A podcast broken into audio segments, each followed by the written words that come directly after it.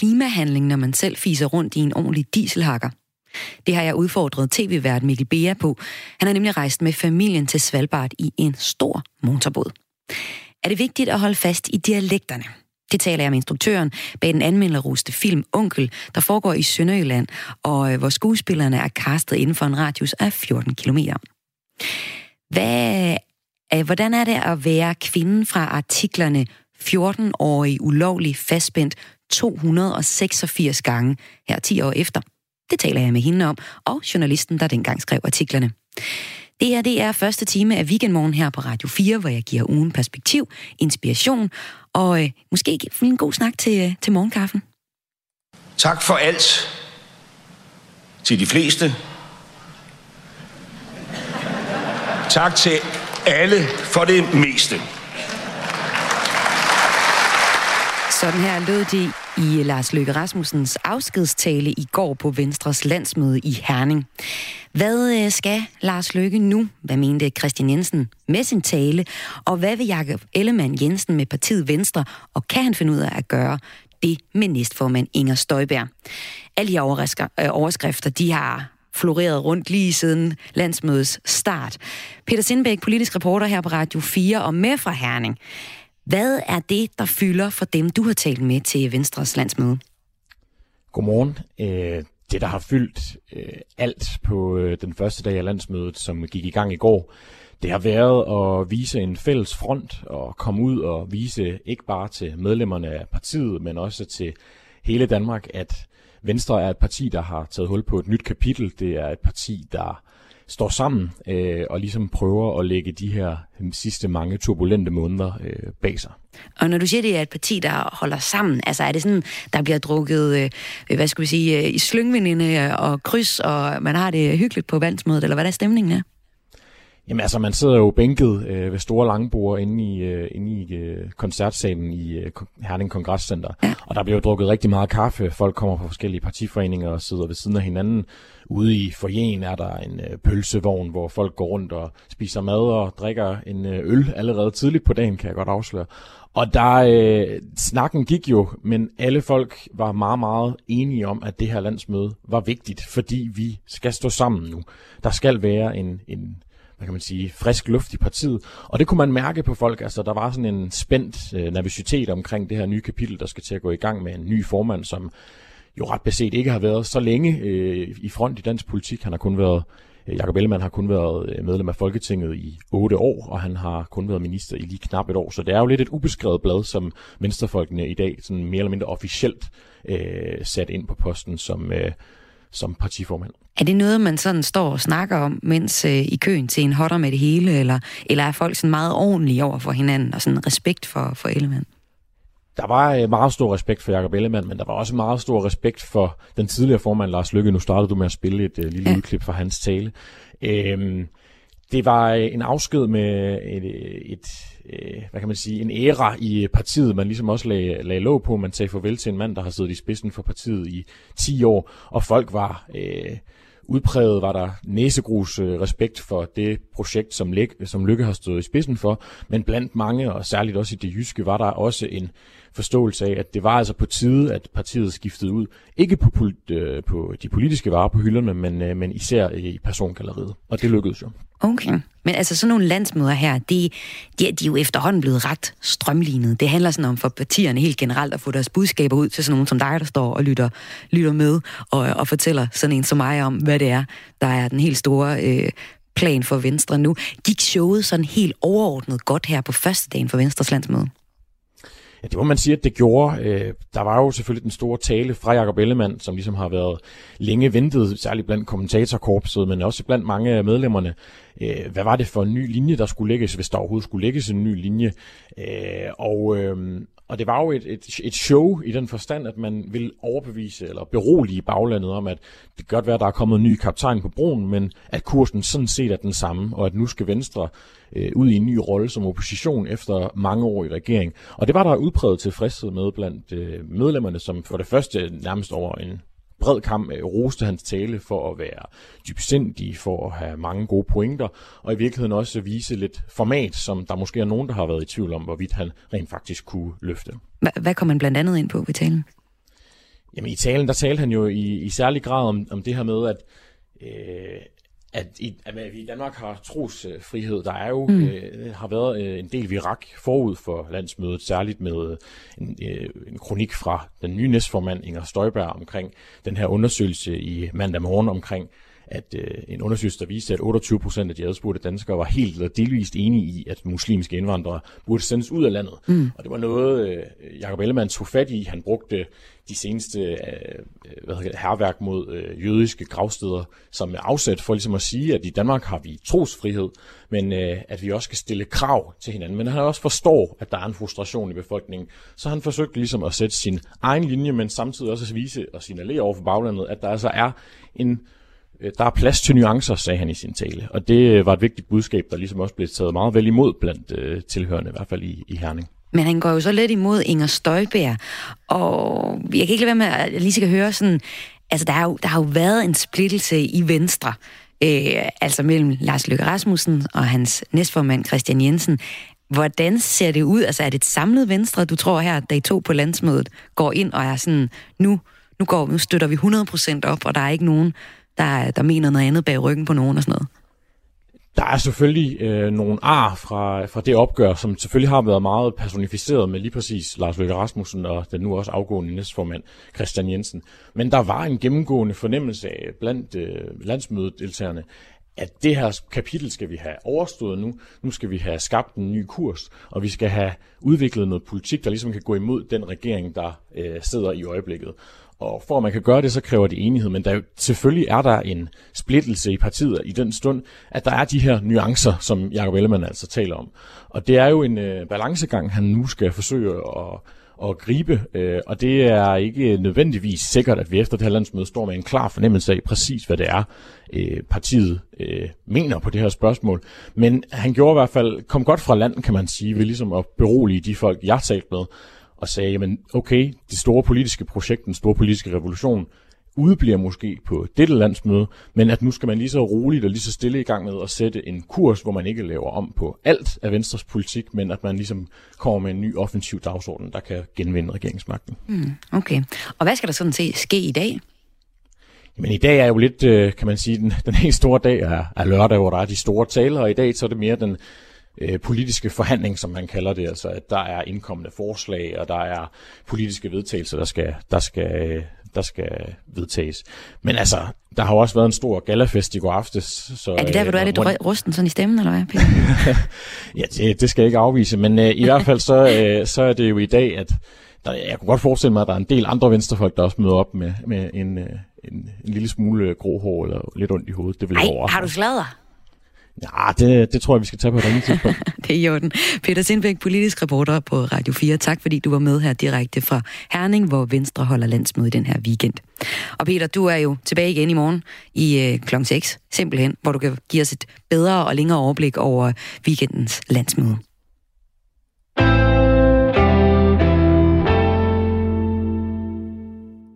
Og nu kan I altså ikke holde mig tilbage, hvad jeg skal over smage på den. Nej, Nej, hvor er det lækkert. Nej, nej, nej, nej, nej. Oh. Det er jo en isskulptur jo. Ja. Det her, det er tv-verden Mikkel Bea og hans familie, der lige nu er aktuel med serien Kurs mod Nord, der kører på TV2. I programmet så rejser de med motorskibet Wallenberg op langs øh, Norges kyst og frem mod endestationen i den norske øgruppe Svalbard. Ikke alene er det noget af det nordligste, man kan komme, det er også her, man sådan med egne øjne nogle gange kan se klimaforandringerne. I klippet har du hørt lige før, der besøger familien en slags gletscher, som med årene sådan helt permanent er skrumpet rigtig meget. Og det giver indtryk på Bea-familiens medlemmer, der består faktisk af tre generationer efter, at Mikkels, en af Mikkels sønner har øh, fået et barn, der også er med på turen. Det her, det er vildere end nogle billeder, jeg har set derfra. Mm. Og vi har trods alt siddet og kigget lidt. Mm. Og kan man godt sige, når man står her, at nu har vi set beviset for, at klimaforandringerne er i gang. Den har løbet helt ned hen over søen og ned til fjordkanten dernede, hvor Wallenberg ligger. Der foregår noget, der ikke skal foregå. Ja, man kan godt se, hvad der er, der er problemet, ikke? Ja.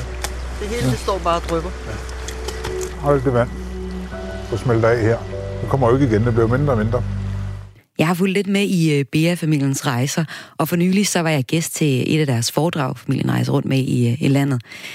Det undrer mig, hvordan Det kan være, at programmet sådan til dels handler om, hvordan klimaforandringerne påvirker naturen negativt, men at familien rejser rundt i sådan en ordentlig dieselhakker. Så øh, det satte jeg Mikkel Beer i stævne for at spørge om.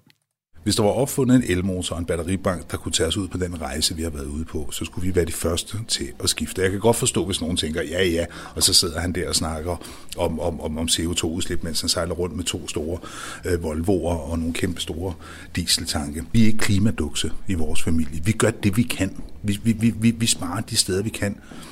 Jeg byggede for, sammen med min kone for 20 år siden et lille kolonihavehus, hvor vi har boet med vores tre drenge. Og som jeg var virkelig omhyggelig med at, at isolere. Så vi, skal, vi var stort set ikke varmet op i 20 år og boede på 82 kvadratmeter. Blandt andet fordi, at vi kunne godt se, at hvis vi boede i et hus på øh, 148 kvadratmeter, så skulle der meget mere energi til. Så alle sådan nogle ting, så prøver vi det, vi nu kan. Og dermed ikke sagt, at vi, vi, at, at, at vi som sagt, er klimaduks eller hellige. Vi, vi har kæmpe CO2-udslip, og vi, vi har fløjet mere end langt de fleste mennesker har i, i, i Danmark. Men så må vi kompensere for det på nogle andre måder og gøre det, vi kan. Jamen, jeg har talt med nogle forskere, som jo faktisk siger, vi skal lidt ind i en anden verdenskrigstilstand. Altså, vi skal faktisk skære ned på vores forbrug på den måde, hvor man måske ikke har kaffe, og vi måske ikke har nogle af de luksusvarer, som vi har nu. Hvad tænker du om, øh, om at du siger jo, at vi kan godt skære lidt ned, og måske på den måde gøre meget. Men hvad vil du egentlig sige, sige til sådan en verden? Vi skal gøre noget. Det synes jeg, vi kunne se, og vi er ikke videnskabsfolk. Men da vi rejste op nordpå, så kan vi godt se, hvad det er, der sker deroppe. Og vi spørger jo gerne til råd, når der er noget, vi ikke ved så meget om. Vi havde Sebastian Mernil, som er direktør op øh, på, på Nansen Instituttet oppe i Bergen med ombord. Han er en af verdens førende klimaforskere. Han sidder med i FN's klimapanel. Han er med til at skrive FN's klimarapporter. Han er en af dem i verden, der ved rigtig meget om det her og sidder og får data ind fra hele verden. Og han gjorde os jo klogere på den verden, vi sejlede op i, for han var med tidligt på vores tur og klædte os ligesom på til, hvad det var, vi ville se, når vi kom, når vi kom længere mod nord. Han siger jo ikke, at verden er ved at gå under. Han er ikke en dommedagsprofet. Han har ikke nogen, som vi kender ham politisk dagsorden. Han er bare en ret nøgtern videnskabsmand, som kan se, hvor stærkt det går, og meget, meget stærkere, end nogen forskere havde kunne forestille sig for 20 eller 30 år siden. Din far har taget os med ud i verden. Han har åbnet rigtig mange menneskers øh, syn på verden og kultur. Hvad vil du gerne vise med, med jeres tur til Svalbard? Den tur til Svalbard er en tur, vi har drømt om i mange år. Vi har drømt om at skulle sejle op i en verden, vi ikke kender. En verden, vi ikke før har bevæget os ud i. Og det vi jo også godt vidste, inden vi tog afsted på den tur, det var, at vi ville sejle op i en verden, som er under forandring, og hvor det med klimaforandringer ikke bare er ord i tykke rapporter, men er, er barsk virkelighed. Og det skal jeg helt så sige, at det fik vi at se Lige så snart vi kom op af, Nor- af, af, af Norges vestkyst til de første gletsjer, kom vi ind på gletsjer, hvor man på historiske billeder kan se, at de oprindeligt har gået helt ned til fjordens kant. Nu skulle vi gå måske halvanden to timer op af, af dalen, ligesom for at komme op til isens kant. Og der, vi kom videre op mod Svalbard, der lå vi og sejlede flere sømil inden, hvor der på søkortene sagde, her er is, hertil kan man ikke længere sejle. Men det kunne vi nu, og det er måske ikke mere end 10 eller 15 år siden, at de søkort var blevet opdateret. Så vi ser altså is, der forsvinder i enorme mængder. Ikke bare sådan, at det står og drøber lidt, men noget, der virkelig, virkelig kan ses.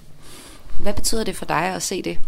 Det betyder en øh, skærpet opmærksomhed på, hvor vigtigt det er, at vi alle sammen gør det, vi kan. For det kan være skidesvært at finde ud af. Jeg spørger også mig selv en gang, siger, hvad kan jeg gøre? Lille jeg, den lille dråbe, jeg drøber i det hav, hvis jeg øh, lader være med at spise oksekød to gange om ugen, men kun gør det én gang om ugen. Nytter det noget? Det, jeg har set derop, det har givet mig et svar, som er meget simpelt, nemlig ja.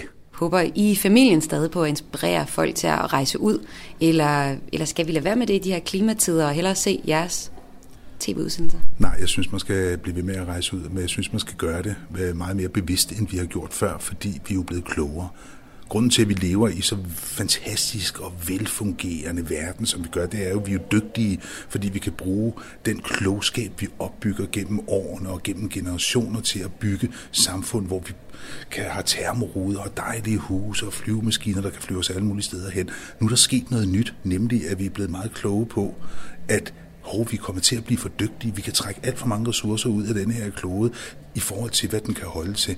Og så må man jo agere efter det sagde her tv-værter aktuelt med kurs mod nord på TV2 Mikkel Bier. Og det er Truls Kløvedal, der er hans far, hvis der er nogen, der undrede sig over, hvorfor jeg lige refererede til ham i klippet. Det er mig, der er pigen fra dine artikler om de flere hundrede ulovlige bæltefixeringer. Sådan lød overskriften i et emnefelt på en mail sendt til en politi- øh, politikjournalist. Rikke Høsberg Aerskov, du var afsenderen på mailen. Velkommen til. Jo, tak. Og øh, de artikler, du er med i, de er nu 10 år gamle og har for eksempel overskriften 14-årig ulovligt fastspændt 286 gange. Det var dig, der var den 14-årige pige. Hvem er du i dag? Jamen i dag, der er jeg dyrlægestuderende. Jeg er 25. Jeg er rask. Og så er jeg gravid. Så det er mig. Tillykke med det. Tak skal du have. Og den journalist, der stod bag de her artikler, der omhandlede øh, dig, Rikke, det er dig, Anders Legard Schmidt, og det var dig, der fik mailen. Velkommen til dig. Tak skal du have. Du skrev artiklerne om den dengang 14-årige Rikke, hvor historien var, at hun havde været spændt fast med et bælte til en seng i sammenlagt et år på psykiatriske afdelinger i København, og at hendes forældre anklagede sundhedsvæsenet for at have mishandlet deres datter. Øhm, I artiklen dengang så bar hun et fiktivt navn, øh, Mette, da hendes mor og far fortalte historien anonymt for at lade deres barns historie forblive privat. Men her i august, der er dumpet en mail ned i din postkasse, mens du stod og lavede aftensmad. Pigen fra politikens artikel 14-årig ulovlig fastspændt 286 gange fra 2010, det er mig, stod der. Anders, hvad tænkte du, da du fik den mail? Jeg måtte lige uh, sætte mig ned. Det var ret overraskende at få den mail fra uh, Rikke. Jeg kunne med det samme uh, genkende hendes navn i, uh, i frafeltet, og blev uh, ret hurtigt sendt tilbage til de historier, jeg lavede dengang for 10-11 år siden, som uh, gjorde et stort indtryk på mig. Øh, og jeg læste Rikkes mail med stor interesse og blev meget rørt over at se, hvordan hun havde det nu. Og, øh, og kort efter så øh, kontaktede jeg hende, og vi har så talt sammen en del siden, kan man sige. Ja, for hvem var Rikke egentlig for dig, da du skrev artiklerne dengang for 10 år siden? Ja, dengang der øh, var Rikke sådan et, næsten sådan et spøgelse for mig, kan man sige, fordi jeg, jeg mødte hende aldrig dengang. Øh, det var hendes forældre, som henvendte sig til mig øh, fordi de gerne ville fortælle en historie om, hvordan deres datter var blevet behandlet meget skidt i psykiatrien, hvordan hun var blevet, ifølge deres opfattelse, mishandlet øh, i den behandling, hun havde fået. Øh, og det skrev vi en lang række artikler om, øh, som, øh, som blev bragt i politikken. Og det var jo ikke kun øh, Rikkes forældre, som øh, vurderede, at hun havde været udsat for en helt forkert behandling. Både patientklagenævn og siden domstol vurderede jo også, at mange, faktisk de fleste at de bæltefixeringer, Rikke var udsat for, var ulovlige. Rikke Høsberg Agerskov, hvorfor skrev du egentlig den her mail til uh, Anders? Jamen, det gjorde jeg, fordi jeg er overbevist om, at der er mange, som kæmper med psykiske problemer og pårørende til nogen, der gør. Der sidder med noget af det samme manglende tro og håb på en lysere fremtid, ligesom jeg selv gjorde.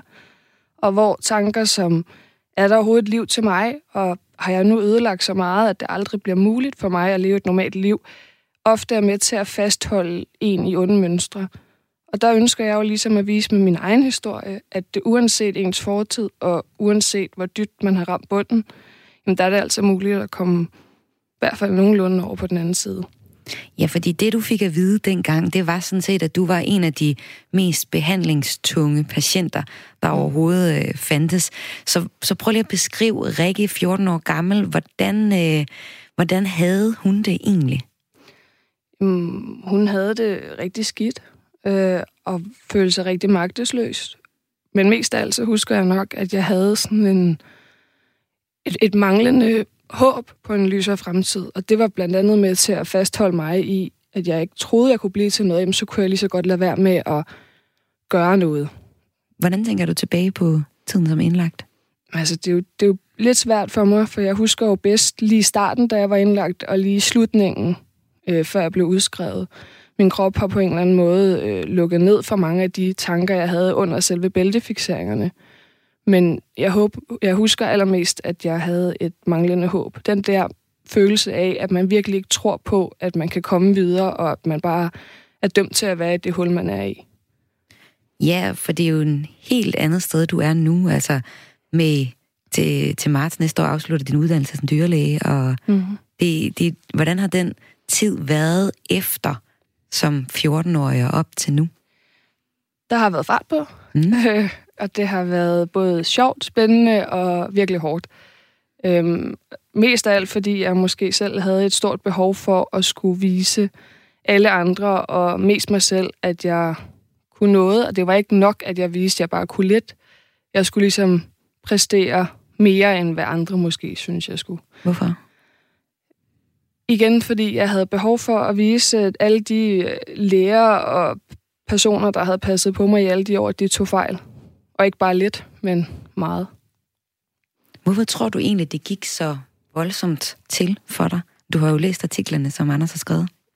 Altså nu, igen, der er mange ting, jeg ikke kan huske, men jeg tror, at, at det, jeg havde brug for, altså den form for behandling, jeg havde brug for, den fandtes ikke i de ensartede behandlinger, de plejer at give patienter med psykiske problemer. Jeg havde brug for noget andet, og det vidste mine forældre, men psykiatrien var ikke helt parat til ligesom at omfavne alternative behandlingsmuligheder.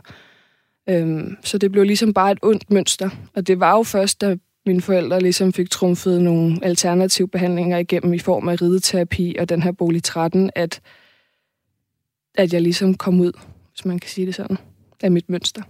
Ja, helt konkret, så kommer du ind i en bolig, hvor du selv vælger at, at, at, øh, at ikke være bæltefixeret, som du ellers har været nærmest døgnet rundt, og beskriver meget malerisk, øh, det gør det gennem dine ord selvfølgelig, Anders, hvordan øh, du er bange for selv at blive, øh, blive, at få de her bælter væk fra din krop, for du er bange for, hvad du vil gøre ved dig selv. Du er selvmordstroet på det her tidspunkt. Kan du huske noget fra, fra den tid, hvor du begynder at, at være fri? Jeg kan huske, at jeg... Altså selvfølgelig var jeg bange, men, men jeg følte også, at jeg havde nogle personer omkring mig, et miljø, hvor jeg følte mig tryg. Det var rigtig hårdt for mig at være indlagt sammen med en masse andre patienter, som også havde det dårligt, og man kunne høre alarmer, der ringede og bippede, og folk, der løb op og ned ad gangene. At det var ligesom om, at det virkede for mig at komme hen i den her bolig 13 i to lokaler, hvor det bare var mig. Med nogle personer, som jeg havde det godt med. Så, så det gik egentlig rimelig gnidningsfrit, efter jeg blev løst ud af bæltet. Der gik jo også kun en to-tre måneder fra det skete til, at jeg rent faktisk blev udskrevet. Ja. Anders, udover at det er en historie om uh, Rikke, der har været fastspændt rigtig meget tid, hvor hun har været indlagt. Hvad var det så for en historie, I ville fortælle dengang? Ja, altså på det tidspunkt, der havde jeg gennem øh, et års tid, tror jeg, skrevet rigtig mange artikler om, hvordan forholdene er for, for psykisk syge borgere øh, primært voksne faktisk, så ikke så meget for børn og unge, og det var, der var Rikke faktisk en af de første historier, jeg skrev. Og det, som vi gerne ville vise, det var jo, at vi ville jo vise, hvor galt det egentlig kan gå øh, i psykiatrien, når man øh, bruger så meget tvang, som man, øh, som man gjorde dengang, og det gør man jo stadigvæk i et vist omfang. Det er jo sådan, at øh, reglerne er, at tvang skal ligesom være det sidste middel, man griber til i psykiatrien. Man må kun bruge det, hvis øh, patienten er til fare for sig selv eller andre, øh, og hvis, eller hvis patienten forulemper andre groft, eller udøver voldsomt herværk. Så det, ligesom, det skal ligesom være sidste chance, sidste mulighed, man griber til. Men i Rikkes tilfælde, der kunne man jo se, at det var jo noget, som var blevet grebet til utrolig mange gange, så derfor synes jeg, det var en meget, meget vigtig historie at få frem, for at få sat en politisk debat om, kan det her være virkeligheden? Kan det være rigtigt, at det skal foregå på den her måde? Men øh, gennem et lille årti, så er antallet af patienter under 18 år i de psykiatriske sygehusvæsen vokset med 72 procent, skriver I også i artiklen, som jo er der fra sidste weekend, hvis nogen gerne vil læse den. Den er anbefalesværdig. Der, der var over 35.000 i øh, 2017. Langt de fleste bliver så ikke behandlet, altså bliver behandlet uden at blive indlagt. Men Anders, tror du stadig, at man vil kunne finde historier lignende Rikkes? Altså man kan se på tallene i hvert fald, at øh, i Region Hovedstaden, hvor Rikke jo var indlagt, der, der er antallet af bæltefixeringer af børn og unge er halveret. Men øh, hvis man ser på landsplan over, hvor mange børn og unge, der bliver udsat for tvang, så er tallet nogenlunde stabilt. Og tvang er jo alt muligt. Det er jo både, at man bliver holdt fast, man bliver lagt i bælte, man bliver indlagt mod sin vilje, får medicin mod sin vilje. Der er mange former for tvang. Og politikerne mener jo, at man skal lave en skabende psykiatri, hvor der slet ikke er noget tvang, og hvor tvang er barberet ned til et absolut minimum. Og om man kan finde en sag som Rikke i dag, det aner jeg det heldigvis ikke, skulle jeg til at sige, men altså, det håber jeg virkelig ikke. Øh, men hvis der er en derude, som, øh, som sidder og tænker, det, det er jo de samme oplevelser, jeg har haft, så vil jeg da meget gerne høre fra vedkommende. Øh, Rikke, lige her til sidst, hvad er planen nu for dig? Jamen, planen er, at jeg jo skal forsvare mit special og forhåbentlig bliver dyrlæge til marts, og så skal jeg være mor her til januar. Og ellers så tror jeg, at jeg vil fokusere lidt mere på i fremtiden og lære at leve i nuet og elske nuet. Jeg har haft rigtig travlt med at skulle tænke et skridt fremad, og hele tiden skulle planlægge min fremtid for bedst muligt, ligesom at kunne komme derhen, hvor jeg gerne ville. Og nu har jeg så heldigvis fået mig en rigtig sød kæreste, som på mange måder er min dimensionale modsætning, og er en stor livsnyder, så der kan jeg heldigvis lære rigtig meget af det fra ham. Tak til dig, Rikke Høsberg Agerskov og Anders Legard Schmidt, journalist på tak. Politiken. Tak. Tak. Nu er der et uh, nyhedsoverblik med Dagmar Iben Østergaard. Jeg var ikke lige forberedt på, at sig selv. Og vi starter med en milliardregning, der kan lande hos de danske og hos alle danskere, du og jeg og de danske virksomheder. Den kommer på grund af den nye højspændingsforbindelse fra Danmark til Storbritannien, der hedder Viking Link. Det skriver Jyllandsposten. Viking Link er blandt andet knyttet sammen med de omdiskuterede master og luftledninger, som skal etableres gennem Vestjylland. I den offentlige debat er projektet blevet fremlagt som økonomisk fordelagtigt. På et samråd i september har klima- og energiminister Dan Jørgensen udtalt, at det på bundlinjen kommer til at tilføre samfundsøkonomien penge. Men når regnestykket regnestykket brydes op, står forbrugerne til at skulle betale mellem 7 og 8 milliarder kroner over 40 år. Det viser et svar fra ministeriet. Årsagen er, at Viking Link gør det muligt at sælge strøm til Storbritannien, og med en øget efterspørgsel på dansk strøm er forventningen altså, at prisen stiger. Også for de danske elkunder.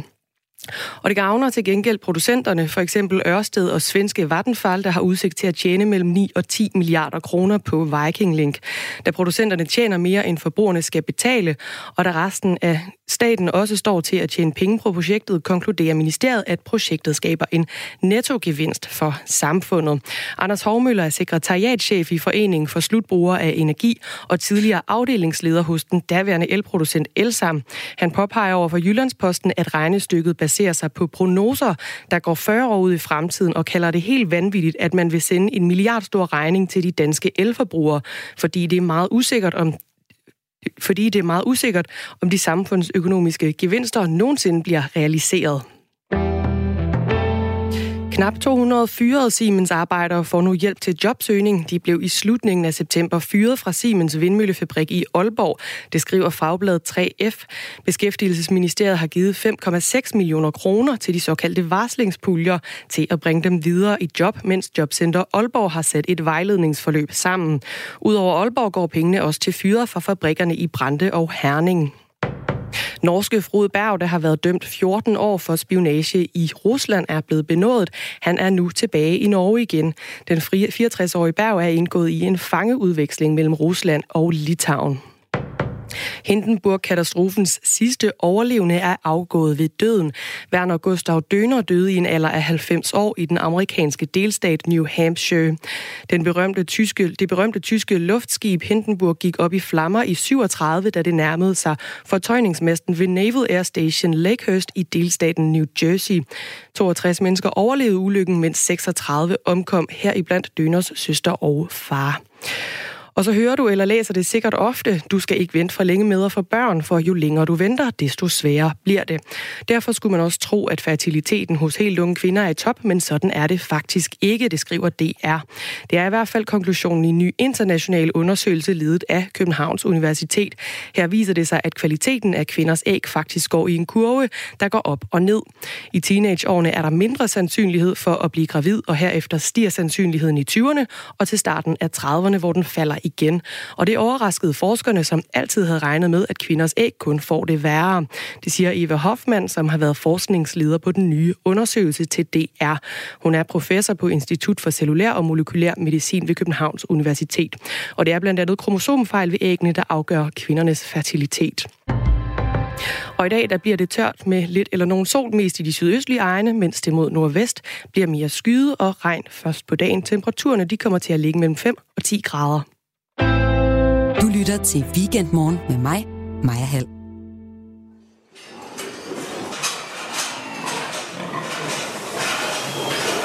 Det du hører her, det er lyden af en sønderjysk svinestal. Det er fra filmen Onkel, der fik premiere i torsdags. Og det særlige er, at filmens hovedpersoner, øh, den unge kvinde Chris og hendes onkel, øh, faktisk er fra Sønderjylland, og endda er i familie som onkel og niese. Her er hun i gang med at hjælpe sin unge, den lokale dyrlæge med at tilse nogle grise. Ja, ja, ja, ja, ja, ja, ja. Det er jo har ikke nogen klog over. Du har ikke nogen klog over, nej. Sine gas, dog. Sine gas. Ja, ja, ja, ja, ja. Sine gas. Nej, det er ikke noget der. Ja, lad os tage en anden. Okay, dag ligger du mod, jo. Nå, det var du. Ja, det tror jeg, jeg gør du. De får en sprøjte hele ski, så har du kun høns på dag. Har du fået assistent, du? Ja, det er Chris herude fra Stenbjerg. Det kan jeg da godt se. Hun har onkelen. Fint. Jeg forstår ikke, han ikke kommer af med den gård. Han har da svar ved alt det arbejde. Og Chris, hun knokler. Og de klarer det jo faktisk fint, de to. Ja, det er ikke, hun skal gøre alt dit arbejde. Nej, det kan jeg da godt se. Faktisk så blev uh, Chris jo optaget på delestudie lige efter. Til gymnasium. Nå, og så vil du hellere ved langvejen. Ja. Uh, Chris, uh, kunne du ikke lige gå i bilen eller lange handsker?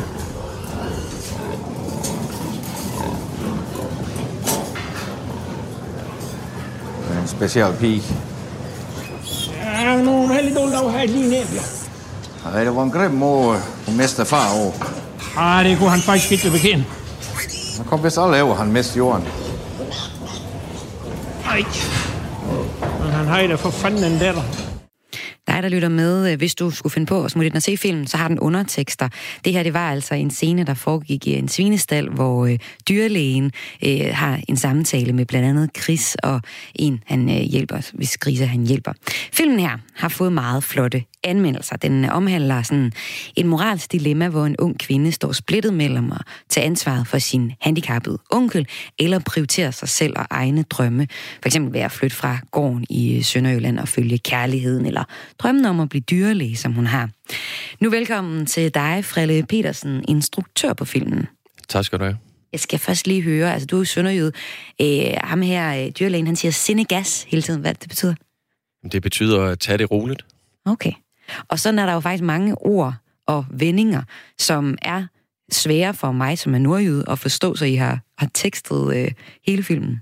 Lige præcis. Det jeg synes vi var en, øh, en nødvendighed øh, fra start faktisk allerede, øh, da, da jeg gik i gang med projektet, var jeg godt klar over, at øh, den her film, den skulle undertekstes. Øhm, og jeg synes jo, det er skønt. Det er jo dejligt eksotisk, at vi øh, bor i et land, hvor øh, vi har så mange dejlige dialekter, som vi skal huske at værne om. Og øh, så synes jeg, det er, det er sjovt det her med, at den skal undertekstes, for at alle kan forstå det. Hvorfor synes du, det er vigtigt, at vi har øh, en film, hvor der bliver talt sønderjysk? Det er det her med øh, kultur, tradition. Øh, jeg har altid øh, talt sønderjysk de første jeg vil sige, 16 år af mit liv, og lige pludselig, da øh, i skolen fik jeg at vide, at øh, det er nok bedst, at du, du også snakker rigsdansk, øh, så du ligesom øh, vender dig til det ude i den store verden, i det store Danmark. Og øh, jeg flyttede jo senere til København, øh, men kan mærke, at det er så stor en del af mig stadig.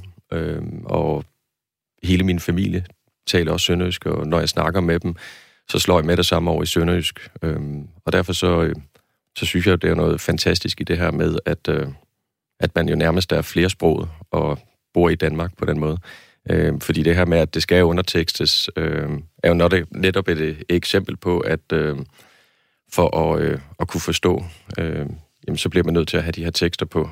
Og jeg har det jo sådan også, øh, jeg snakkede med en nordjyd her sidste dag, som havde set filmen, og jeg forstod ikke øh, halvdelen af, hvad han sagde, må jeg ærligt indrømme. og det er virkelig utroligt, at, øh, at man kan stå i den situation, men, øh, men jeg synes, det er virkelig hyggeligt og, øh, og skønt. Altså hyggeligt og skønt, og så måske lidt, øh, hvad skal man sige, regionpatriotisk. Altså, du er fra Sønderjylland selv. Sønderjylland selv. Altså, prøv lige at forklare, hvorfor er det vigtigt, at vi har en film, hvor der bliver talt 100% sønderjysk? For mig, der... Øh... Jamen, ikke for dig, men Nå. for alle os andre. Nå, alle andre. Ja. Jamen, øh... Jamen altså, jeg synes jo, det er et, et øh, eksotisk indblik øh, i en dagligdag, som jeg kender til, og som jeg gerne vil vise. Og øh, det er en... Øh en, en, øh, lille stykke af Danmark, ja. øh, som man sjældent ser på film. Ja. Og øh, det havde jeg rigtig meget lyst til at, øh, at skildre. Og, øh, og derfor så synes jeg, det er vigtigt, at øh, man går helt ind i det autentiske. Og i det her tilfælde, jamen, der har vi jo øh, hyret skuespillere inden for en radius af 15 km.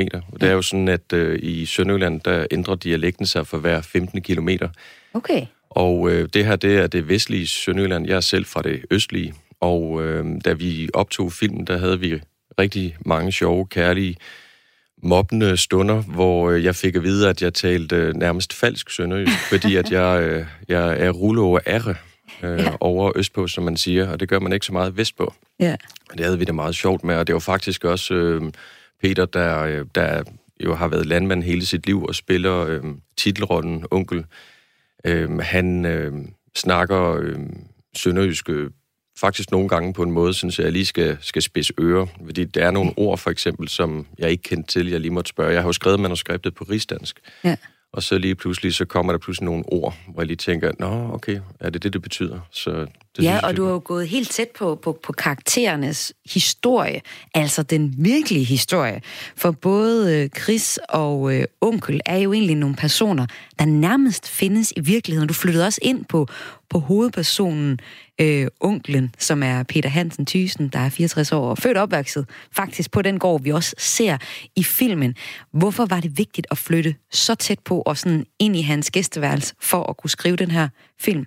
Jeg startede med at skrive manuskriptet i, øh, i København, hvor jeg bor til dagligt nu, og øh, det her med at sidde ved et skrivebord og kigge ud af vinduet over på en murstensbygning, øh, følte jeg ikke rigtig, øh, at jeg sådan kunne, kunne komme helt ind til det autentiske. Jeg er ikke selv vokset op på en, en gård, øh, men min øh, mors familie har altid haft rødder i landbruget, så øh, jeg har sådan maksimalt oplevet gården som en, en snotunge i i barndommen, øh, der rendte rundt og synes, det var sjovt at se til dyrene og køre traktor med sin onkel. Øh, så for ligesom at, øh, at få det autentiske ind, så blev jeg nødt til at, at flytte ned på gården. Øh, og det var dejligt. Jeg øh, købte en gammel campingvogn, fik lov til at sætte den op bag en lade, og øh, havde den skønneste udsigt. Og det her med at kunne gå rundt på gården og opleve Peter, som, som bor der, få lov til at, at opleve hans dagligdag. Øh, hvad er det for et et øh, rutinepræget hverdag, han, øh, han lever. Øh, dyrene skal altid passes, og, og det er sådan helt fastlagt øh, et program med mælkning og, og det hele. Ja, man kan jo måske også sige, hvad er det for et langsomt liv, han lever? For det er jo en film, der nogle gange næsten føles som om, den bliver optaget i real, altså sådan med at minutterne eller timerne passer. Det er en, en meget langsomlig film også. Hvad har du gjort der er tanker om det? Jeg kunne rigtig godt lide det her med, at... Øh, at det hele, det føltes sådan... Øh, langsomt, det er nogle gange sådan negativt klingende ord, men Jamen, det, hele, det, ja. det, det hele føltes bare... Altså, jeg følte nemlig ikke, at det var langsomt på den måde, jeg, jeg Nej, følte, man keder at det, sig ikke, men, det, men, men billederne er langsomme, kan man også sige. Lige præcis, men ja. det var sådan, jeg oplevede det, da jeg flyttede ned. Ja. Altså det her med at flytte fra stress og jag, ja. og øh, pludselig få en af de bedste nattesøvn i mit liv, øh, og ja. så øh, sågar i to måneder, når man øh, bor i, ja, helt ude på landet, der er, der er ingen larm eller noget som helst. Øh, og så, så føles det hele på en måde lidt langsomt, men dagene de gik hurtigt, og øh, også selvom at det var nogle dage, hvor jeg ikke øh, skrev manuskript, men var jeg udelukkende lavet research ved at også at hjælpe Peter med at øh, køre traktor og køre korn og øh, fodre dyr. Og, øh, og dagene de gik ret hurtigt, men man følte ikke, at det var det der stress og jag, som man ellers kender med, at når man skal lige nå at hoppe i metroen, og man skal til det næste møde, og der kan være tusind ting, der pludselig øh, forhindrer en. Her der, der vidste man ligesom dagligdagens trummerum. Ja. Øh, og så med de her omgivelser og, og dyrene, som bare står og tykker drøv, og, og hvad ved jeg. Altså, det, det giver pludselig sådan en, øh, en, en dejlig, rolig balance, og den kunne jeg godt tænke mig ligesom at have med ind i filmen, fordi at det er jo noget af det, som var en, en markant oplevelse for mig. Øh, jeg tror, mange sønderjyder, der bor dernede, de kender til det. Vi har selvfølgelig en masse skønne byer, hvor der også er en masse travlhed, men øh, fælles for alt, det er, at, at øh, der bliver altid snakket om den her ro i Sønderjylland. Så sønderjyderne, mm. de genkender det selvfølgelig, men jeg synes, det kunne være dejligt, at øh, folk i andre byer, i store byerne, netop får et indblik i det her med, at, øh, at man kan fortælle en rolig fortælling, uden at man keder sig, og ja. der faktisk er tid til det. Så i stedet for, at vi er vant til alle de her film, hvor man hele tiden øh, klipper konstant, og øh, der bliver sagt en masse, og skuespillerne, de øh, taler hele tiden om deres følelser. Og nu valgte du faktisk lige sådan et, et klip, hvor det jo bliver talt rigtig meget, øh, og det er jo klart, når vi nu er i radioen og ikke øh, kan vise billeder. Men øh, øh, lige da jeg hørte det, der tænkte jeg, at øh, oh nej, nu vælger du en af de scener, hvor, øh, hvor jeg faktisk har valgt lige at informere en lille smule om øh, karakterernes rejse og, ja. og baggrund. Øh, og det er noget, jeg har gjort en dyd ud af, at øh, ikke at underfortælle, men i hvert fald øh, Altså, der går 8 minutter eller 9 minutter, før der bliver sagt noget, for eksempel i filmen, ja, ikke? Så på den måde, ja. så... Ja, lige præcis. Ja. Men det er det her med, at man, øh, nu er det film, og øh, jeg vil gerne hylde vores øh, skønne medier og, og filmsproget, og så ligesom kunne fortælle øh, rigtig øh, meget omkring de her karakterer, bare ved at opleve dem i rummene øh, og i det her skønne miljø, som vi så sjældent har, har set på dansk film. Ja. Øhm, og det, det lå mig meget på sinde at, at give folk den oplevelse. Men der bliver selvfølgelig sagt en masse i løbet af filmen, men, men der er nogle passager, som er meget rolige, og øh, hvor man sådan set bare skal læne sig tilbage og så øh, nyde og, og få et indblik i nogle menneskers hverdag, vi måske øh, tror, vi bor langt væk fra, men øh, det er jo sådan med, med alle mennesker, at vi går og kæmper med de samme øh, ting i dagligdagen, og, og det er også det, det bliver fælles øh, øh for det her. Jeg havde faktisk en skøn oplevelse efter en visning i København. Der var en, en ældre herre, der kom hen til mig, og øh, så sagde han, øh, lige da jeg skulle til at se filmen, så tænkte jeg, åh, det kommer til at, at være super eksotisk, og det bliver et indblik i nogle mennesker, jeg godt ved eksisterer, men de bor så langt væk, at, øh, at jeg, jeg kender dem jo ikke, og, og jeg ved ikke, hvad det er for nogle mennesker. Det, det er så langt væk fra min dagligdag. Øh, men så var det ligesom gået op for ham undervejs, at øh, det faktisk også var en, en film, der handlede om ham, øh, på grund af det her dilemma, som øh, vores hovedkarakter, hun står i. Nå, på den måde. Frille Petersen, instruktør på filmen Onkel, høj høj med at få lukket folk ind og se noget sønderjysk i de danske biografer. Tak skal du have. Hvert minut så bliver der i verden uploadet flere hundrede timers video på videotjenesten YouTube, hvor særligt unge ser med, for eksempel følger andre unge, der så bliver kendt via deres film i på YouTube. Eller i hvert fald kendt for nogen, fordi jeg må indrømme, at jeg kender ikke særlig mange YouTubere. Her på kanalen, der har vi øh, siden vores øh, start kørt en portrætserie, og er i gang med at gøre det, med nogle af de unge, og jeg kender faktisk ikke nogen af dem. Men de er kendte, og øh, nogle gange faktisk så kendte, at de også knækker på det, og har oplever nogle af de samme komplekser, som, øh, nu har jeg lyst til at sige rigtig kendte, men øh, mega kendte stjerner gør. Og det skal vi uh, snakke lidt om lige om lidt, men først så skal vi høre et klip fra portrætprogrammet Mig, mig, mig og dig. Hovedpersonen er Christian Kulmbak, der kommer i studiet lige om lidt, hvor vi netop skal tale om det der med, hvordan er det egentlig at være kendt på YouTube. Men uh, først et klip fra programmet, der blandt andet handler om bagsiden af medaljen, når det kommer til succes på YouTube. Hvad var du egentlig for en dreng, da du var barn? Øhm, jeg var meget... Altså, jeg, Uha, det, det, det ved jeg faktisk ikke helt. jeg, jeg tror, jeg var, jeg var meget underlig, og jeg, jeg, jeg, jeg ved faktisk ikke helt, hvordan man skal forklare det, men jeg kunne bare godt lide at underholde, tror jeg. Og når man kommer fra sådan en lille by, Holsted der, så, så er man lidt underlig, hvis man filmer sig selv. der skulle man gerne blive slagter, eller mekaniker, eller tømmer, eller... Der, der er ikke rigtig plads til internet.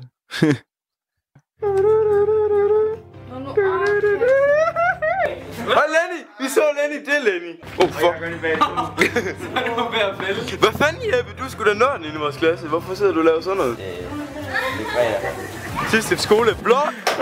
Farvel. Det startede egentlig med, at man lige pludselig har... Jeg kan huske, at jeg havde 200 følgere. Hvor jeg måske kendte to andre danskere, der lavede videoer. Og det var, altså, det var, det var helt vildt. Det var, det var ligesom at have 200.000 subscribers nu, som at have 200, 200 dengang. Fordi at der var ikke nogen, der så det. Og dem, der så det, det var sådan så tæt et fællesskab, fordi at det bare var kun os mærkelige mennesker, der sad og lavede det og så det. Øh, og så kan jeg huske, at, at det lige pludselig bliver større og større, og så i 9. klasse, der rammer jeg øh, i projektugerne op til eksamenerne, der rammer jeg øh, 850 subscribers, eller 820 eller sådan noget. Og det er jo, og, så, og der bliver man allerede set som i skolen, det er ham der, der har så mange følgere, og sådan, øh, og så lige så starter jeg så på efterskole. Jeg kan huske, at jeg starter på efterskole med 5.000 subscribers, og jeg ender ud efter et år med en 25, tror jeg, eller sådan noget. Og igen, jeg har jo allerede på det tidspunkt meget svært ved at tage Kolding Storcenter uden og, og føle, at jeg bliver kigget på, og sådan, jeg, altså, fordi jeg er meget privat øh, anlagt. Øh, så jeg havde det mega stramt over, at der bare var to, der vidste, hvem jeg var. Altså går der lige lidt tid, halv år eller sådan noget, hvor det lige pludselig vokser og vokser til 10.000 subscribers der. Så kommer TV2 Fyn lige pludselig vil være interview med mig. Og så går der en uge, og så skal jeg i Godmorgen Danmark og sådan noget. Og, fordi at det var jo ikke normalt, at, at der var nogen, der lavede YouTube-videoer. Og det var, på det tidspunkt var det jo helt nyt. Var det helt vildt fedt, eller tænkte du sådan, oh shit, hvad sker der? Altså, hvad tænkte du? Altså, min drøm, den var jo at blive noget inden for tv og radio. Så, så fik jeg jo lige pludselig mit helt egen interview i, på, altså, på tv, og skulle på tv første gang. Og så fik jeg i, i Morgen Danmark, hvor det handlede om mig. Og det er jo det, der er så mærkeligt, fordi det har jeg jo altid godt kunne tænke mig, så det var jo mega fedt. Og jeg kunne huske, at jeg var mega stolt over, at, at, at det skete. Øh, så jeg var bare stolt og glad over, at jeg... Altså det var sådan, jeg kan huske, at jeg tænkte, Nå, men det var det. Nu, nu er jeg glad resten af mit liv. så det var ret fedt. Men det var ikke længe, inden Christians glæde over YouTube-succesen begynder at smuldre. Hej alle sammen. Kan I huske mig? Hehe. Det er fordi, det er lang tid siden, I har set mig, føler jeg lidt. At Ja, okay. Den er ikke, den er ikke så sjov igen. Altså, jeg har altid døjet lidt med at... Øh, med at, at jeg ikke synes, jeg var sådan så god-agtigt øh, til noget som helst, og jeg følte mig lidt dum nogle gange og sådan noget, fordi jeg ikke var så god i skolen. Det er så ikke det, vi skal snakke om, hvorfor kom I lige ind på det? Det har nok noget med det at gøre også. Jeg vil lave den her video, fordi at jeg synes, jeg skylder jer en forklaring. Hvorfor at jeg øh, ikke har lagt nogen video op i lidt, lidt tid nu. Øhm, jeg, jeg har haft det ret skidt øh, i, i mange år, men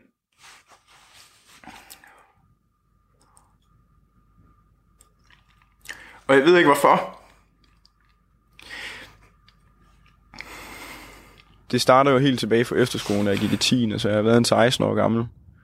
Øh, og blev genkendt første gang, da jeg var 14-15 år, hvor jeg... Altså, det var der, hvor man begynder at hænge ud i Kolding Storcenter, jo. Og der, øh, der har jeg aldrig nogensinde prøvet at tage ned, uden at folk vidste, øh, hvem en var.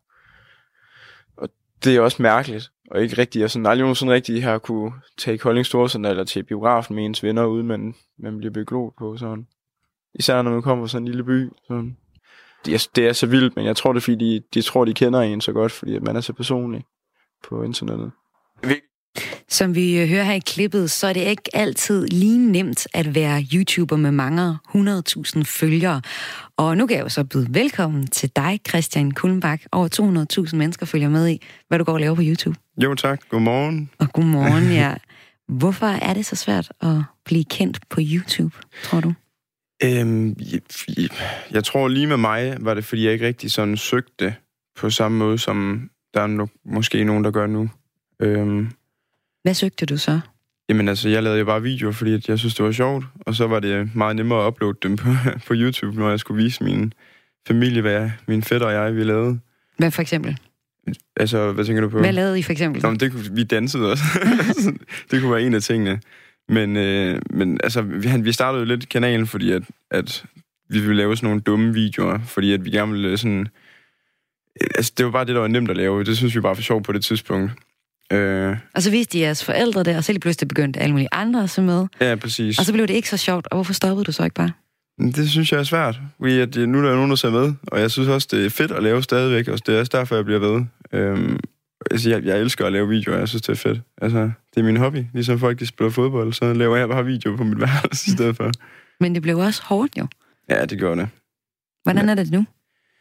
Nu er det fint. Altså, øh, jeg, da jeg lavede den video tilbage i januar, der øh, åbnede det op for, for rigtig mange ting også, og, og, og, og ligesom jeg kunne forklare mine venner, hvordan det egentlig stod til. Altså, mine, mine kammerater vidste godt, at, at jeg havde det lidt svært, og sådan, men jeg tror ikke, de vidste, at det var så slemt faktisk. Hvordan var øhm. det at fortælle det på YouTube, i stedet for at fortælle det til dine venner? Det var rigtig svært. Ja. Jeg synes, det var underligt også. Øhm, men jeg, jeg er rigtig glad for, at jeg gjorde det, og, fordi det har virkelig, altså, det har virkelig båret frugt, for jeg har godt nok fået mange beskeder om, omkring, der er mange, der har det på samme måde, og ikke rigtig tur og snakke med nogen om det. Jeg tror, jeg synes, det er ret tabubelagt for, hvad hedder det, for drenge ikke rigtig at snakke om følelser. Og jeg har rigtig mange kammerater, som ikke er så tæt omkring deres følelser, som sådan en morsdreng som mig. Jeg har godt nok øh, arvet meget fra min mor af, tror jeg. Ja. Øh. Men du får jo også nogle ret personlige ting, folk så skriver til dig. Hvordan ja. er det egentlig lige pludselig at sidde med andre folks skæbner, eller de i hvert fald, de, de spørger råd, råd til mm. dig om, Nå, men du har haft det sådan, hvad skal jeg gøre nu? Nu er du blevet en rådgiver, hvordan er det? Jamen, det, det, det, det kan godt være lidt svært, fordi at jeg, det er jo ikke rigtig sådan øh, mit Det er jo ikke dit job, det er jo ikke dit ansvar, det. men alligevel, du stiller dig jo frem. Ja. Jeg tror, altså meningen var, at man, man bliver nødt til at tale med folk omkring, øh, hvad hedder det, hvordan man har det, føler jeg. Øhm, og det virker lidt overvældende for mig at få rigtig mange beskeder omkring, hvordan øh, de har det omkring, øh, det kan være, det kan være selvmord, det kan være... Ja. Det kan du være, står lige pludselig med nogen, der skriver, at de har tænkt sig at tage deres eget liv. Ja, det er, det er ubehageligt. Øhm, fordi at jeg har, jeg har prøvet nogle gange, hvor jeg sådan har svaret, selvfølgelig. Øhm, men så hvis jeg ikke lige svarer efter det, så begynder de at tro, det er deres skyld, og det, mm. og det, det, det, det kan godt være lidt ubehageligt. Øhm, Ja. Altså, det er derfor, man, altså, i stedet for at tage fat i sådan nogen som, som os, når man har det rigtig skidt, så skal man altså tale med sine forældre omkring det. Det ja. har jeg fundet ud af, også da jeg havde det skidt, at det hjalp sindssygt meget at fortælle mine forældre, hvordan jeg havde det. Ja. Øh, eller hvis man ikke har lyst til at gøre det, jamen, så kan man altid ringe til børnetelefonen, eller, eller snakke med nogle professionelle omkring det. Ja. Vi har øh, talt med Søren Hepsgaard, der er teknologiekspert og foredragsholder, og har lavet en undersøgelse med over 40.000 unge mennesker på skoler. Og øh, vi har talt med ham om, hvordan det er at blive kendt i dag, og særligt på den her måde via YouTube, hvor jeg for eksempel ikke kender dig som YouTuber, men mm. jeg ved, der findes nogle fans, der er sådan helt op at køre, hvis de så dig, for eksempel i Storcenteret eller bare mm. nede på gaden. Og han siger sådan her om at blive kendt i dag, Søren Hipsgaard. Der, er jo, der har jo været kendte mennesker i meget lang tid, øh, og der er kommet flere og flere og flere kendte mennesker. Altså på et tidspunkt, så var der, da der kun var én tv-kanal, så var det ligesom så hvem kendte man så? Jamen, så kendte man skuespillerne, så kendte man nogle politikere, og så kendte man tv-oplæseren fra tv-avisen måske. Ikke? Så kom der jo så øh, reality-tv, hvor at, øh, der lige pludselig var mange flere, der var kendte, og hov, jeg kan faktisk også godt blive kendt, fordi jeg kan bare være med i det her tv-program. Det nye, som teknologien så har gjort, det er, at alle ligesom kan gøre det. Der er jo rigtig mange øh, YouTubere, øh, som bare er helt almindelige unge mennesker, som sidder og laver YouTube på deres værelse. Deres far og mor ved måske ikke engang rigtigt, hvad det laver, men alligevel så har de flere seere, end øh, et øh, program på DR har måske. Ikke? Og jeg kan godt have svært ved at forstå, at, øh, at, at folk følger jo altså med, og, og det er jo også det, du siger, det der med, du har svært ved at forstå, hvorfor, hvorfor følger de med i en stjerne som dig. Altså, du er også bare en normal dreng, der kommer her i studiet. Men ja. folk synes, de er, de er ret seje. Og øh, til det, der siger Søren Hepsker og øh, teknologiekspert sådan her. Vi har ligesom noget, vi kan kalde for teknologiens løfte om, at det her det bliver bedre og nemmere og hurtigere, når, vi, når du gør det med det her teknologi. Og så har vi så den her situation, hvor at øh, vi, har, vi har en teknologi, der gør det muligt for Christian at snakke med 200.000 øh, følgere, og han kan fortælle en masse om, hvordan han har det. Men teknologien den, den lover også på en måde, at de også kan snakke med ham, fordi der er et kommentarfelt. De kan bare klikke på hans navn og skrive en besked direkte til ham, og fortælle dem om, hvordan de har det. Og så har, øh, og så har vi ligesom fået skabt en forventning om, at den samtale kan man faktisk godt have. Og der oplever Christian så, jo så bare, nej, det kan jeg faktisk ikke, fordi at teknologien, øh, den kan ikke holde sit løfte, fordi Christian har ikke båndbredde nok til at kunne snakke med 200.000 mennesker, især ikke, hvis at de skriver om, meget personlige ting, hvor de har brug for hans hjælp. Og så er der ligesom indbygget en, en forventning om, at det kan han faktisk godt. Og der, må, der, der er vi jo alle sammen, ikke bare Christian, men vi er alle sammen ved at lære, hvornår at teknologien faktisk ikke kan holde sit løfte. Hvornår troede vi, at, at, at det kunne lade sig gøre, og hvornår viste det sig bare, at det var en illusion. For eksempel, at man kan have en personlig kontakt med 200.000 mennesker. Sagde teknologiekspert og foredragsholder Søren Hepsgaard. Hvad tænker du? Her om, hvad han siger? Jamen altså, han har, han har jo ret øhm, på mange punkter. Og jeg, og jeg tror også det der med, at, at fordi jeg ser mig også så, selv som en helt normal gut, og det, jeg tror også, det er det, der er gået lidt galt, ved at jeg ikke sådan helt kan forstå, hvor, hvad der er så specielt ved mig. Sådan, øhm, hvad vil du egentlig gøre næste gang, du får det dårligt? Jamen, så har jeg allerede nogen, jeg kan snakke med, ja. heldigvis. Nu, nu ved jeg, at det er okay at snakke med mennesker, hvor man har det. Øhm, eller også så vil jeg nok søge hjælp, professionel hjælp, hvis det er, jeg har det så rigtig, rigtig skidt. Hvis jeg havde det lige så skidt, som jeg havde dengang, så vil jeg nok have søgt professionel hjælp før. Og lad os lige tage et godt råd her til sidst fra Søren Hipsgaard til dig. Altså når vi som personer får præsenteret en kanal, hvor vi potentielt kan være i kontakt med 100.000 vis af mennesker, og når øh, vi ovenikøbet kan blive kontaktet af de samme 100.000 mennesker, eller for den almindelige øh, dansker, så er det måske bare lige øh, 1000 Facebook-venner eller et eller andet, ikke? Øh, som, kan være, som i princippet kan være i kontakt med os. Så, så stiller det også i den helt nye situation, at det er mig selv, der skal være gatekeeper. Det er mig selv, der skal være sekretæren til direktøren, som også er mig selv. Altså, hvis man nu var en virksomhed, så havde man jo en, en sekretær, der ligesom ville sige, at du kan ikke ringe til Søren nu, fordi han har travlt, eller sådan, ikke? Men den sekretær findes ikke, det er også dig selv. Og øh, hvis man så oven i købet føler, at man på en eller anden måde burde kunne svare på alle de her henvendelser, eller gøre alle de her ting, så, så har vi stillet os selv i en umulig situation. Så enten så må han få sig en sekretær, øh, eller også så øh, øh, må han tage et ordentligt møde i ledelsen i sin virksomhed, som er ham selv, og, og sige, okay, der er altså grænser for, hvad jeg kan, og, og, øh, og det har jeg tænkt mig at håndtere på den her måde. Christian det er ikke nogen løsning at løbe hurtigere. Christian Kuhlmark, du